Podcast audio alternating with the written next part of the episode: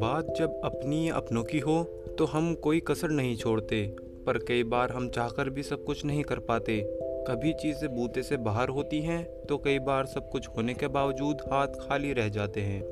आप दुखी होते हैं, दूसरों को कोसते हैं, खुद को दोष देते रहते हैं, पर इससे दुख तो कम नहीं होता, मन को समझा लेना ही काफ़ी नहीं होता, उसे ठीक से समझाना पड़ता है।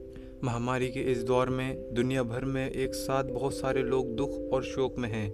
कई सारे काश लोगों के जहन में कुंडली जमाए हुए हैं। बहुत लोगों को अफसोस है कि वे ढंग से अपनों को विदा नहीं कर सके। तो कई सारे अपनों का साथ पाने के लिए तरसते रहे। कुछ संसाधनों के आगे बेबस थे तो कुछ का प्यार और सहयोग से ही भरोसा उठ गया। कुछ जो हुआ उसे स्वीकार नहीं कर पा रहे तो कुछ को अपने आगे की चिंता सता रही है।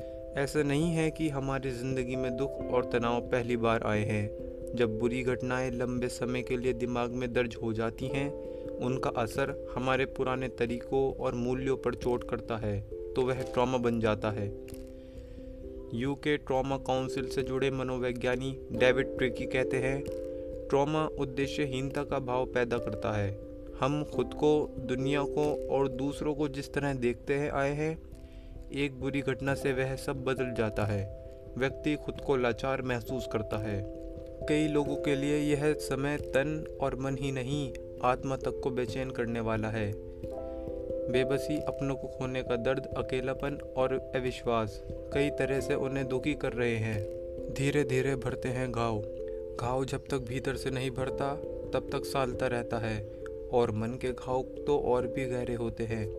एक दुख के नीचे कई और नेगेटिव इमोशंस की परतें जमा होती रहती हैं। हमें उन्हें भी संभालना पड़ता है, किसे किस तरह तसल्ली मिलेगी और दुख से उबरने में कितना समय लगेगा, यह नहीं कहा जा सकता। दुख से उबरने में जल्दबाजी करनी भी नहीं चाहिए। दुख से उबरने के लिए हमें चीज़ों को गहराई से देखने की ज़रूरत होती है। अपने दुख और गुस्से को सही समझ और प्रेम की खुराक देनी पड़ती है।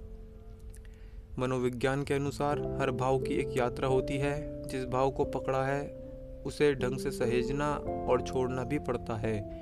आधे अधूरे भावों से हम खुद को और दूसरों को दुखी ही करते हैं। वियतनामी बौद्ध गुरु तिक नयात हन कहते हैं, दुख से उबरने के लिए कई बार हमें अपने भीतर के घायल बच्चे से मिलना होता है। हर दिन प्यार से उससे बात करनी होती है। बीते कल से जुड़ी सोच को ठीक करके ही हम प्यार के साथ आगे बढ़ पाते हैं। हम दुख से कैसे उभरेंगे? इस पर आयरिश लेखक थॉमस मूर ने कहा था, मन के घाव तर्कों से ज़्यादा इच्छाओं से जुड़े होते हैं। यही वजह है कि बहुत सारे लोगों को धर्म और अध्यात्म की राह पर सुकून मिलता है। कृतज्ञता, सहयोग, दूसरों के लिए बड़प्पन और माफ़ी जैसे कदम उन्हें उबारने में मदद करते हैं। वहीं बहुत सारे लोग हैं जिन्हें सुनना या कुछ लिखना पढ़ना अच्छा लग सकता है। पेंटिंग घूमना, नया सीखना या फिर अपने आज और आने वाले कल की बेहतरी के लिए काम करना उन्हें राहत दे सकता है। कुछ लोगों को महज इतनी ज़रूरत होती है कि कोई बस उन्हें ढंग से सुन ले, उनके बारे में बिना कोई राय बनाए उनकी दबी भावनाओं को बाहर निकलने दें। कुल मिलाकर हम सबके दुख अलग हैं और उनसे उबरने के तरीके भी। हम लगातार खुद पर काम करते हुए ही समझ पाते हैं कि कौन सा तरीका हमें शांति देगा। पर उसके लिए हमें खुद को तैयार करना पड़ेगा। दुख की पहचान करनी होगी, जो है उसे स्वीकारना होगा। जीवन चलने का नाम है। ना हम देर तक रुक सकते हैं और ना ही लगातार पीछे देखते हुए आगे बढ़ सकते हैं। हमें आज में लौटना ही होता है।